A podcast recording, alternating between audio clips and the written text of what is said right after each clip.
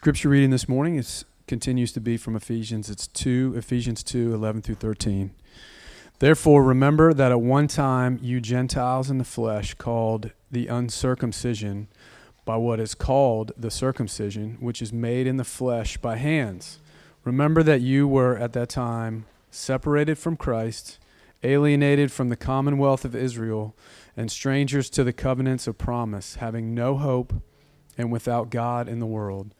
But now in Christ Jesus, you who once were far off have been brought near by the blood of Christ. This is the word of the Lord.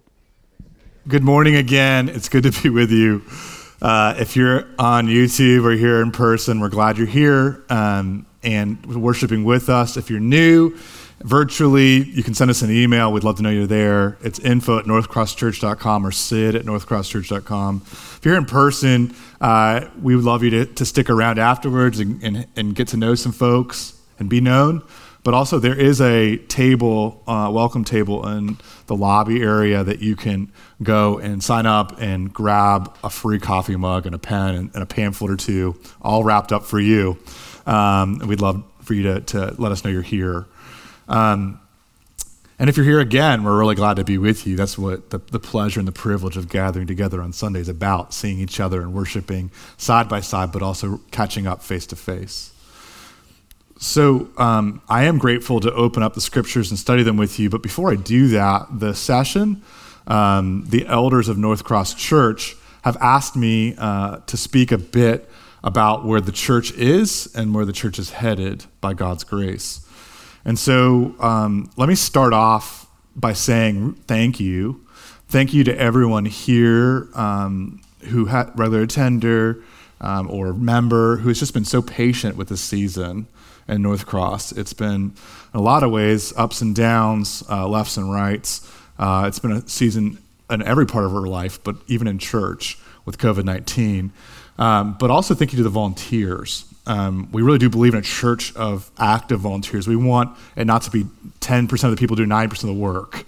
We want it to be everyone doing everything together, side by side. And really, we couldn't make this happen without you all. So we're really thankful for that. Um, and really, along those lines, um, in this sort of season, we want to be on the same page together. And we also want to act and not react, which is uh, a typical way that sometimes we're, life is being done right now. And so, big picture, your leadership at North Cross wants to be more intentional about shepherding you all. And so, what we're doing is we have four initiatives that we're doing to shepherd better. Uh, first, um, we're equipping more servant leaders. We've trained and interviewed almost all of the newest class of deacons, elders, and women shepherds, and we hope to have them confirmed in the case of officers voted on by the end of 2021.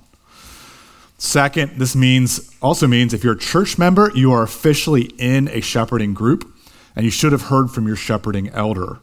Um, we want every member in this church to have at least one person who checks in on them and, and asks how you are doing in life and comes alongside you with comfort and counsel and prayer. Uh, and we hope this also gives an avenue for you to give feedback, whether it's church specific questions or church specific comments. Um, also, if you're not a member and you want that, we'd love you to become a member. Um, and so there's a discovery class in February. Uh, we'd encourage you to become to, to join that. Details soon enough.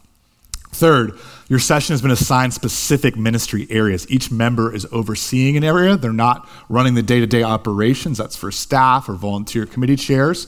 But we are we are having shepherding even of the ministry itself. Um, Mark Andrews is over missions and outreach. Uh, Dean Whitehill is over men's and women's ministry. Damon Anderson is over youth and children's ministry. Scott Tu is overseeing our calendar and curriculums. Hudson Belk is over life groups, and I'm overseeing officer and servant leaders, past and future and present. And Matt Sider and I are together tag teaming to be overseeing Sunday morning and all that entails. So we'll put that somewhere in writing that you can look up. So if you need to ask a question um, or have a concern, you'll know where to go. Fourth and finally, our intentional efforts at shepherding mean this. We are beginning to open up and prioritize a search to hire a youth director, maybe slash pastoral intern, and also a children's director. Uh, we understand this is a pressing need for our church. Um, we understand um, that this has been a pressing need for a while, and it's a pressing need now, and um, it will be in the future as well. And so we want to meet that need, but we want to do it in the right way with the right person who fits our church culture and understands our church culture and does ministry in a lasting way. Um, we want people to be ministered to and the ministry that they mature into to last into teenage years, adult years, and, and on. Um, we don't want this to be some sort of temporary stopgap entertainment measure. Um, I did 12 years of college ministry, 12 years. And I saw a lot of things that worked and a lot of things that did not work.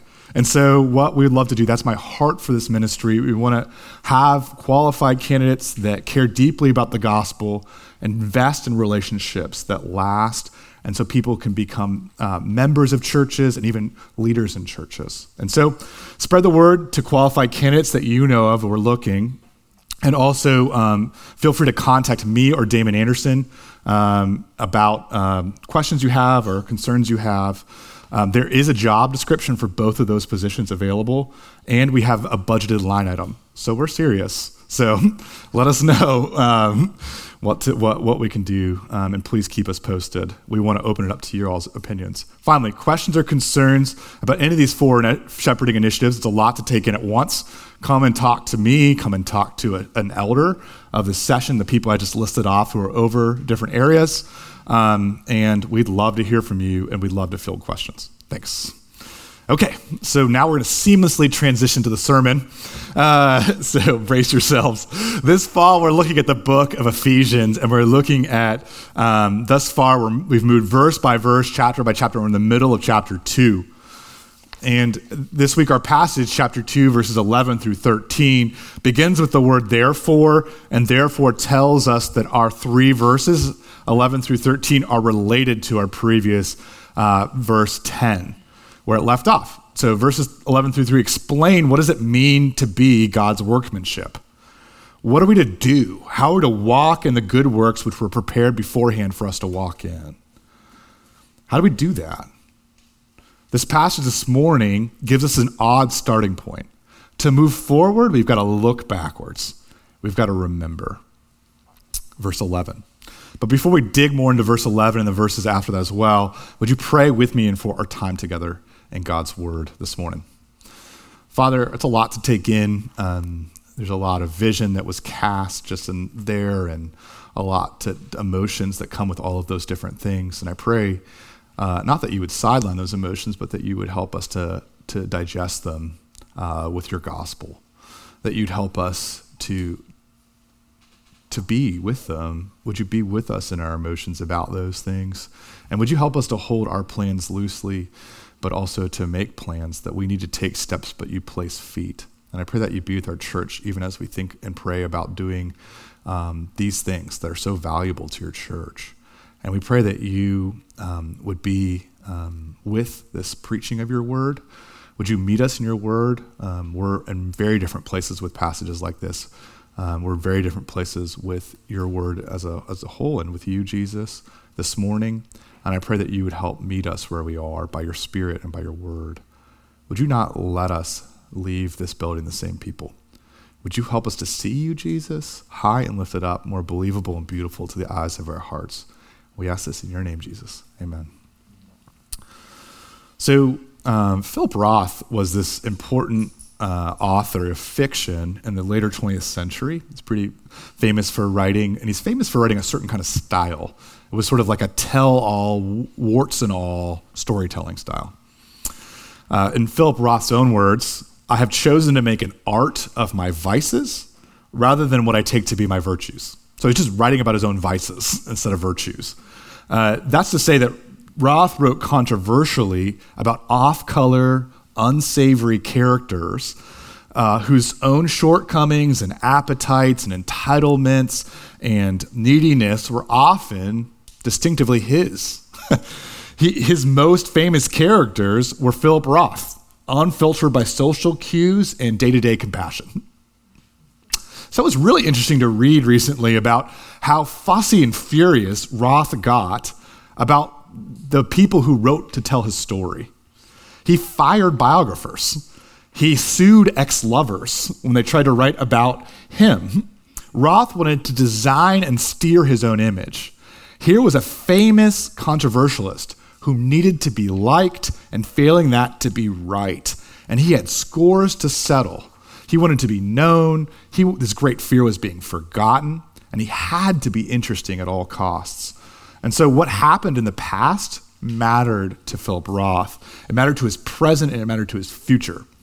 What's more is Roth understood how he saw his own past and also how other people saw his past mattered. It changed the very way that he lived. It twisted him up into knots. In our passage this morning, Paul is suggesting that what happened in our pasts matters for our presents and our futures. Paul's saying something more, even. He's saying how we see our pasts, our personal and communal histories this matters. It changes the very way that we live. But unlike Philip Roth, we need to let go of the editorial control, don't we? We need to stop zooming in and zooming out on certain parts. We need to stop cutting out and pasting in certain details. And Paul is asking us from verse 11 onward, he's asking us, what would it look like to tell our stories as they really actually happened? And Paul suggests that this kind of honesty, this kind of remembering, leads to a kind of present tense, thankful confidence. Instead of getting all kind of twisted up in knots about being liked or being right or just being interesting enough. So, another way of putting all this is just to say, how do we begin to live as if we are God's?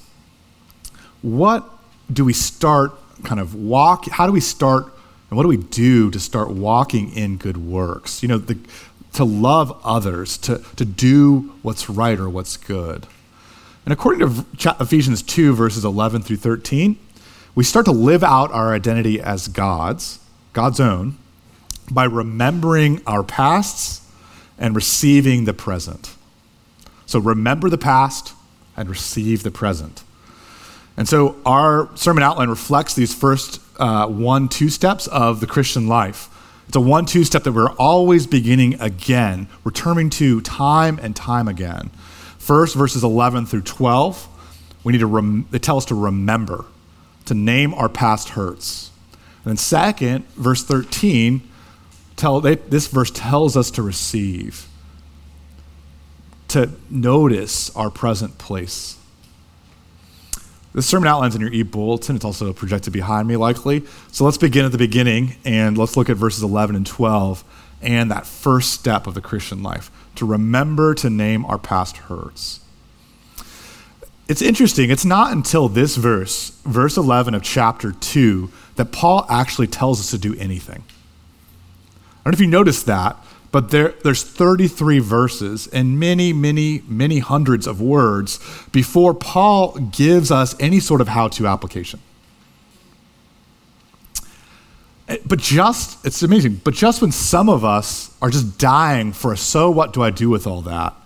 You know, all that chapter one blessing, all that grace and peace, blessings in Christ, power in Christ, or that chapter two resurrection triumph and the gift of grace just when we're sort of desperately looking at the back of the Christian cake box for some certain instructions about how to proceed and bake a cake, just then, just now, Paul is telling us something counterintuitive, especially to 21st century Americans.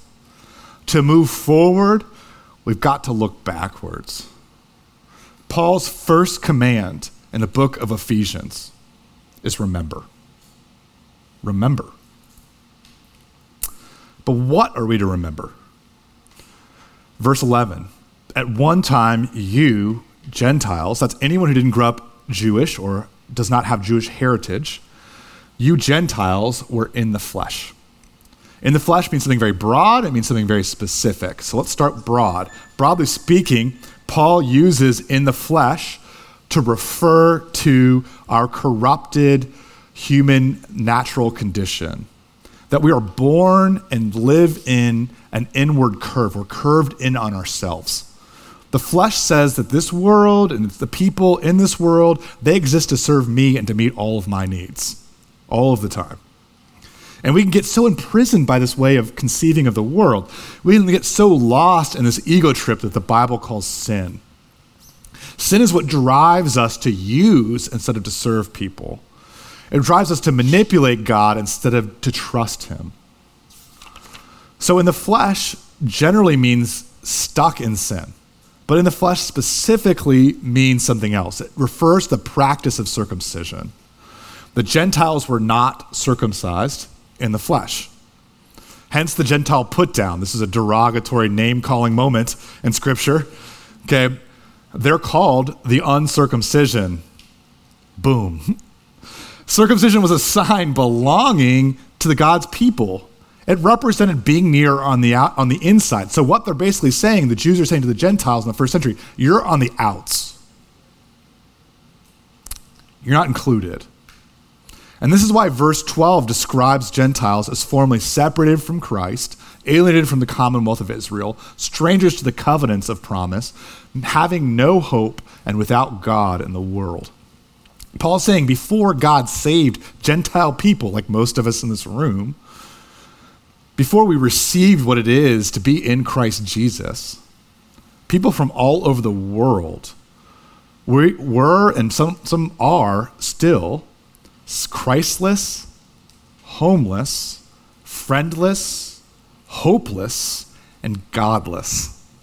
It's a big list. Christless, homeless, friendless, hopeless, and godless. That is to say, this without believing in Jesus, we are Christless. We are separated from the one person in all of history who can actually heal internal and external divisions. Without Jesus, we're homeless. We're alienated from the rights and privileges of God's kingdom people. We're friendless, strangers to the belonging and relationships of God's covenant people. That's who we were if we believe in Jesus now. We were hopeless, having no actual God grounded hope of a lasting future worldwide peace. That's to say, like, a hope that no ideology or political party or self image life hack can actually produce. We need Jesus for those things. Without Jesus, uh, we are godless. And there's a lot more to say about each of these descriptions, and there's a lot more to say about how Paul clearly means for us to understand that concepts like godlessness apply not just to Gentiles in the first century, but also to Jews in the first century right? But I, and you know the fact that they're trusting in the flesh, they're trusting in the mark of circumcision and not Jesus the Messiah. We could go on and on, but I do just want to make this bigger point. I don't want to lose it. Here's the bigger point. Paul is asking us to look back and name what hurt. And though that sounds easy enough, in practice, this is hard to do. And it's really kind of hard to want to do isn't it? I mean, why step back into what was hard? Why dig around those big feelings like homelessness or hopelessness or friendlessness? Why excavate what still very much hurts? Well, let me give you two reasons. Two reasons why contemporary life only confirms Paul's commandment to remember. The first reason to remember what was hard is summarized best by the writer William Faulkner. There's this long and glorious version of this quote that I would love to just read out loud multiple times. It's so good. But instead, I'm just going to give you this one sentence. The first sentence is enough. And feel free to read it on your own, the rest after that. The past is never dead. It's not even past. The past is never dead. It's not even past. And what Faulkner means here is that the past is behind the scenes shaping our present and future lives. Who we were and what happened to us is not dead, and it's not even in the past. It's very much alive inside of us and coming out sideways and straightforward in every which way in our present tense words and actions. And really, the field of neurobiology just confirms all of this, doesn't it? It substantiated this claim qualitative and quantitative research has found that the human brain actually works like an anticipation machine. Okay, so think about how you conceive of a future event that you're uncertain about.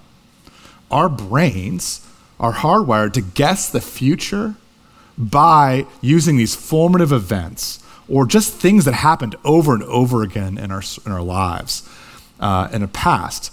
And by the way, these are not oftentimes go to memories for us. Sometimes they're well under the surface of our self awareness.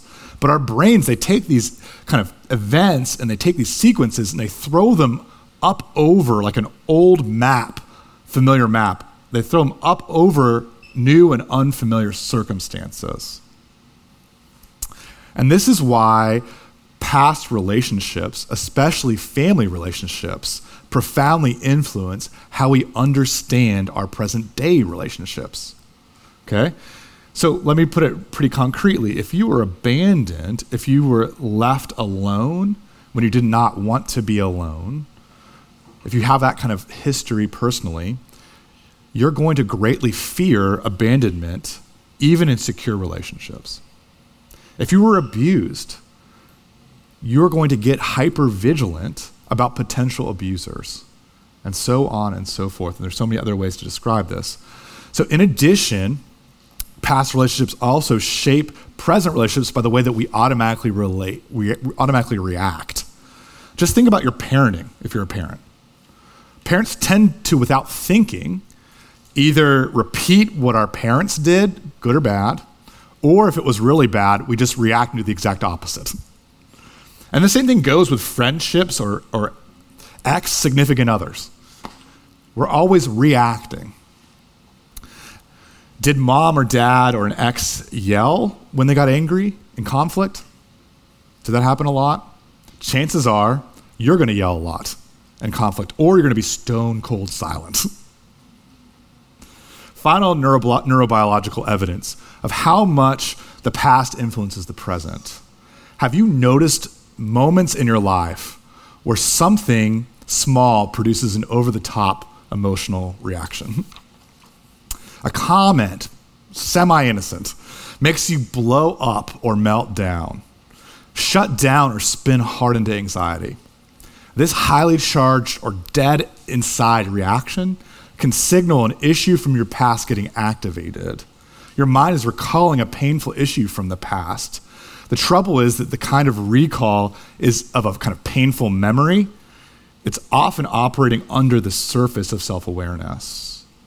It's subconscious or unconscious, but still deeply felt. And this is why, in another book of William Faulkner, who was way ahead of his time, by the way, he says this memory knows before knowing remembers. Memory knows before knowing remembers. and so Paul tells us to remember, to name the hurts, to make the unconscious conscious, to pull the past that is deeply running our lives to the surface of our mind's awareness. And that is how we transform and don't transmit the pain that's been done to us. And that is hurt people hurt others typically, right? Or to put it biblically, when we're sinned against, we tend to sin. Most, right? And so we need to cry out to God about the way it was and to ask forgiveness for the, uh, for the difficult situations and past experiences that we contributed to in order to not repeat them and in order to not overreact with others and with God. And if that sounds absolutely intimidating to do on your own, good. It should. Okay? It really should. You need community, just like I need community to do that. We can't do that on ourselves. We need self aware readers and interpreters of our personal stories. We need counselors, yes, especially for deep trauma. But we also just need the church. We need pastors. We need elders. We need deacons. We need women shepherds. We need life group leaders. We just need wise, older, truth and grace saturated saints. But maybe you're a Christian this morning and the spiritual life doesn't feel like it's like a live wire on the fritz for you. Maybe it just kind of feels like um, much more mellow. Maybe your spiritual life feels more like a blah or a meh. Or it just kind of feels it's not like a live wire, it's just like a room with a lot of light bulbs that have gone out and you just haven't got around to fixing them the boredom that you feel, The boredom that I sometimes feel in church or in prayer or during a Bible study is also a symptom of forgetting.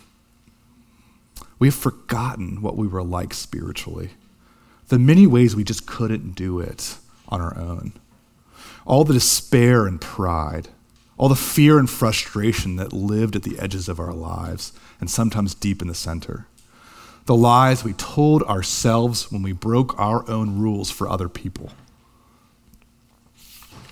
None of us, individually or as a people group, not one of us in Christ Jesus was like we are today before. You can't assume you've always had these moments of the kind of gratitude and wonder, the kind of joy and purpose that you sometimes and I sometimes feel. Paul's point is to doubt our nostalgia filter, to catch hold of your new reality. Gratitude, wonder, joy, purpose. They're all wrapped up in verse 13's, but now. We went from far off and out of it altogether to near and in on everything. And this is worth taking the time to remember, to describe a change that you've seen in yourself to a friend. Or maybe just taking the moment to jot down a bullet point list of all the things that Jesus has rescued you from and is rescuing you from. And if you're just exploring Christianity this morning, we're so glad you're here.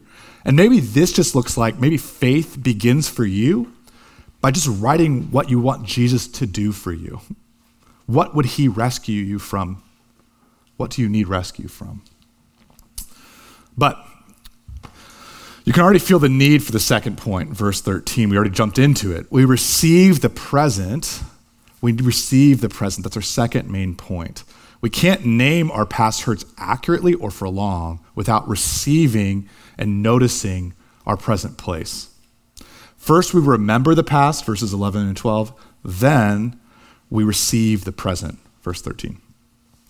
But notice the way that Paul is at pains to describe the present, right? This present place. Yes, it's near, not far off. Yes, it's on the inside and not on the outside. But of what? What, or rather, who are we near? Who are we on the inside with? Answer Christ Jesus. And everyone who's been in church for a long time just rolls their eyes and sighs. oh, the Sunday school answer yet again Jesus, Jesus, Jesus.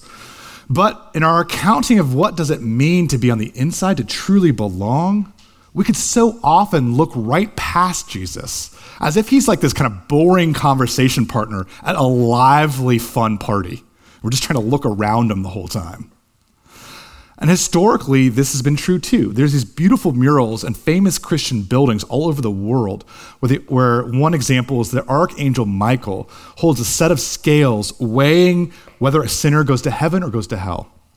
And the details of this scene are vivid, even exacting. There's demons, and there's the Virgin Mary, and there's rosary beads, and each Virgin Mary and the demon is fighting over this poor sinner's soul. But do you know who's not in the picture?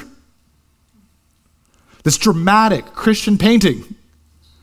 Christ Jesus. He's nowhere to be found.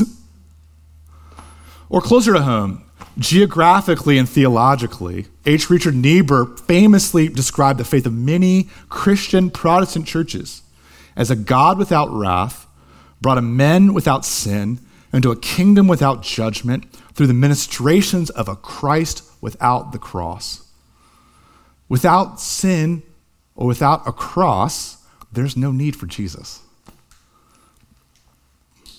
And finally, there's just the way that so many of us, so much of the time, actually live our daily lives. Like if someone kind of wrote down uh, verbatim, word for word, the thought transcript of your life on an average Wednesday, right? And then, and then they sort of proofread that, would they find the word Jesus in it? Would the name Jesus even appear there? Does your, does my feeling like we're the, near the center of things, even on the inside of life, does that desire for that include Jesus? Or is the inside group, is the inside that we want to be in on, is that a group of friends? Or is that fame or fortune or a lifestyle or respect? According to verse 13, here's the true inner ring. But now in Christ Jesus, you who were once far off have been brought near by the blood of Christ. How do we get that? Maybe more importantly, how do we want to get that? to answer that, we're going to briefly unpack two phrases in Christ Jesus by the blood of Christ.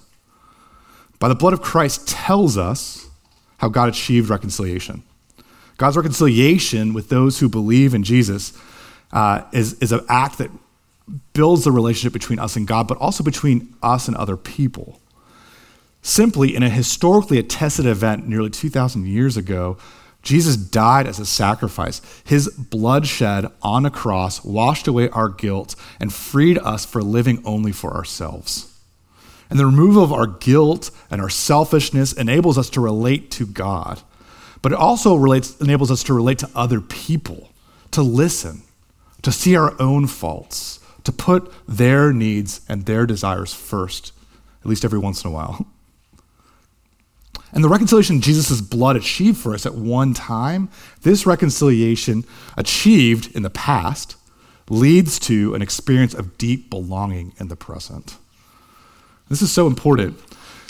But now, by faith, we are in Christ Jesus in a relationship with someone who has and now shares all the gratitude and wonder all the joy and all the purpose we look for everywhere else and suck everyone else in our life dry for.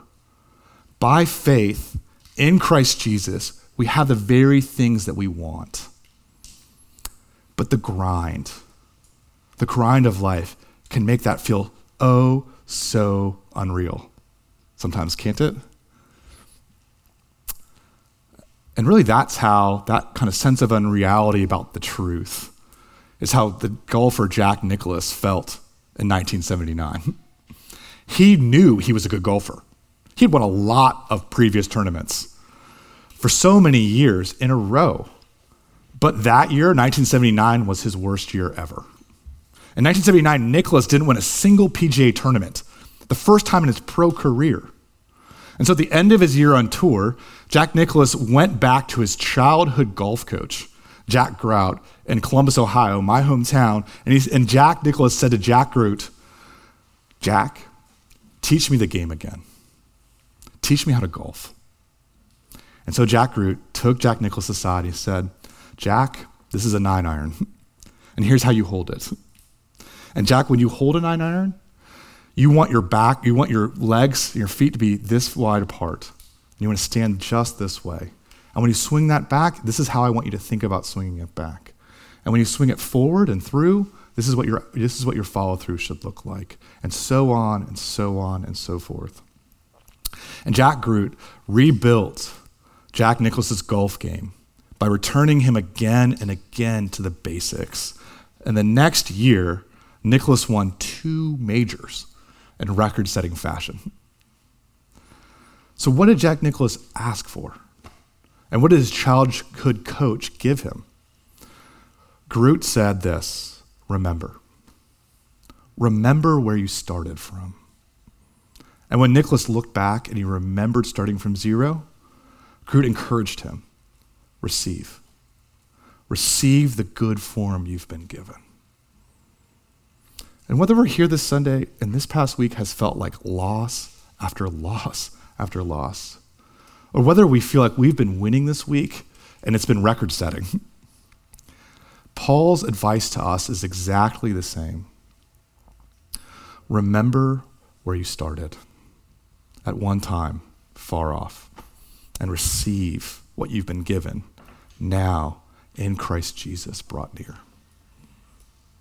Would you pray with me? Father, thank you for these truths. They're um, simple, but also hard to hear, um, but also so relieving.